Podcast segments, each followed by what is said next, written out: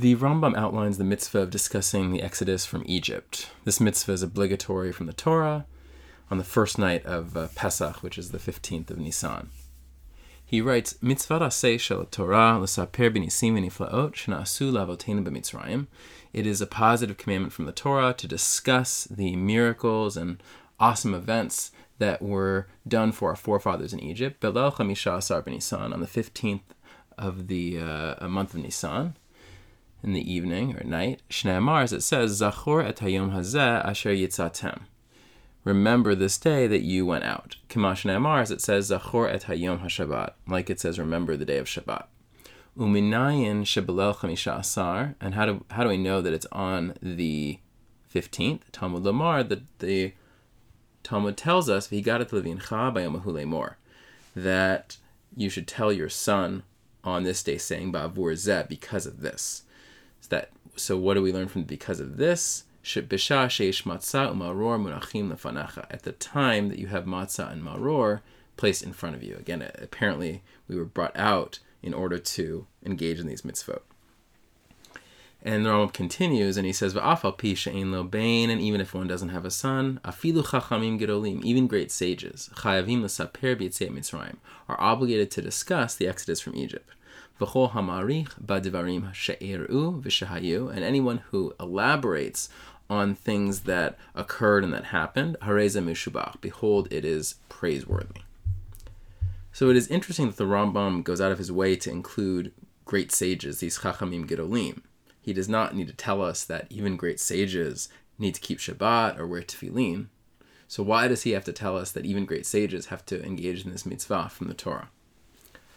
So apparently, one might have thought that the mitzvah of discussing the exodus from Egypt is a simple retelling of the basic story. If this was the case, perhaps the sages who are certainly familiar with the basic story would be exempt.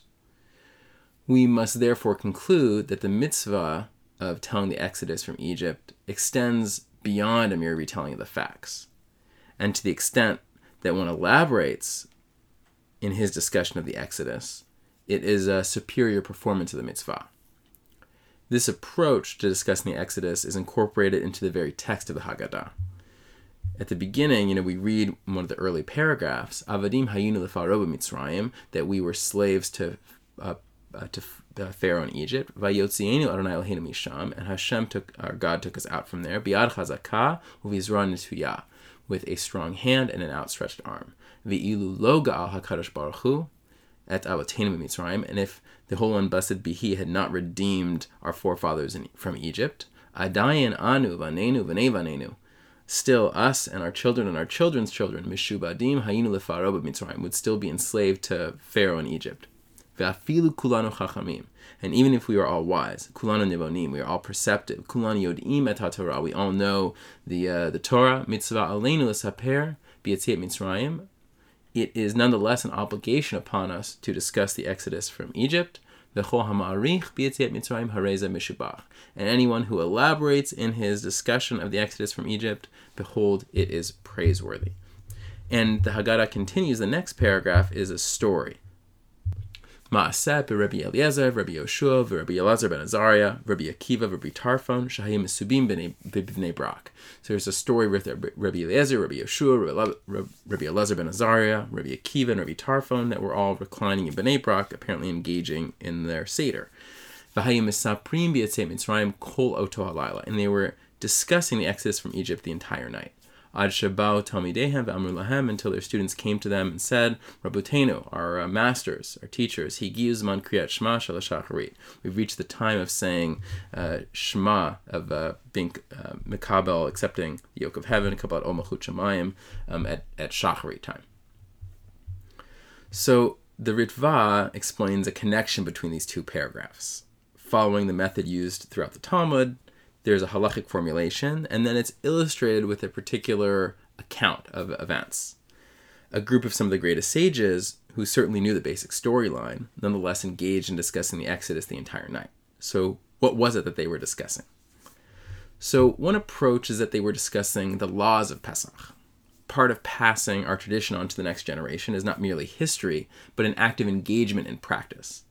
This extends to the world of halacha, And if you see later in the Haggadah, we discuss the the responses and the way method of teaching to four different uh, characters, if you will, the four sons. And it reads Chacham Mahu Omer. So the wise son, what does he say? Maha edut v'hachukim hamishpatim asher tzivar etchem. What is the testimonies and the statutes and the laws that Hashem command Hashem our God commanded you? And af ata omarlo, and we we respond to him, Kilchot HaPesach, with apparently like the laws of Pesach or examples of the laws of Pesach. Some say extends to Deoraitas and Deorabanans and the whole halachic system. And the Vilna Gaon even has the text Ad Ein Aftir Nachar Pesach Afikoman. So whether or not the Ad is included or not, it apparently one example or the culminating example is the laws of the Afikoman, the final step. So, um, in summary, the wise son asks, What are these different categories of mitzvot that we're engaged in? And the father responds to the laws of Pesach. And he continues, maybe even until the final law of the uh, Afikoman. So, according to this approach, there is certainly plenty of halacha that could fill an entire night of, stu- night of study. And so, the story of Rebbe um, Eliezer and, uh, and his colleagues demonstrates that we extend beyond just telling the story into the practice of the laws of Pesach. So that's one approach. Another approach is that the story of Pesach really serves as a springboard to all areas of Torah. This is a night of passing on our entire Masorah, our entire tradition, and it includes history, it includes halacha, and it also includes our philosophy and our ideas. We can learn and study about how Hashem interacts with the world and intervenes in human affairs. This study is also infinite and could easily occupy our studies until the early hours in the morning.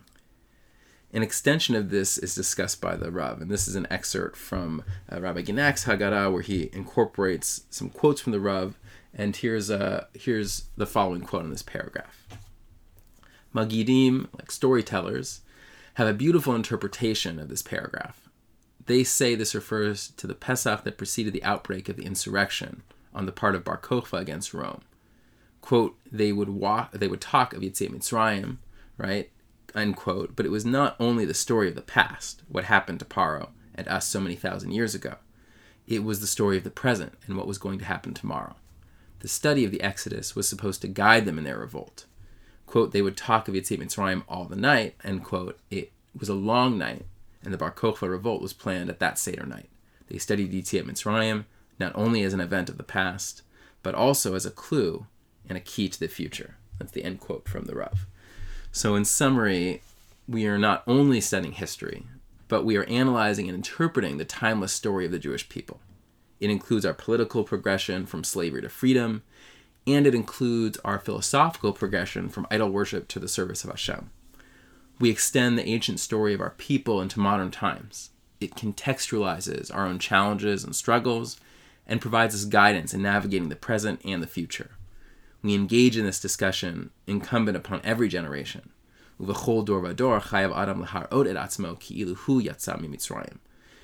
every generation, one is obligated to make himself see himself. Laharod is the way the Rambam has it, as if he, he himself exited from Egypt. Each generation is obligated to understand how the exodus from Egypt personally impacts them in their own time.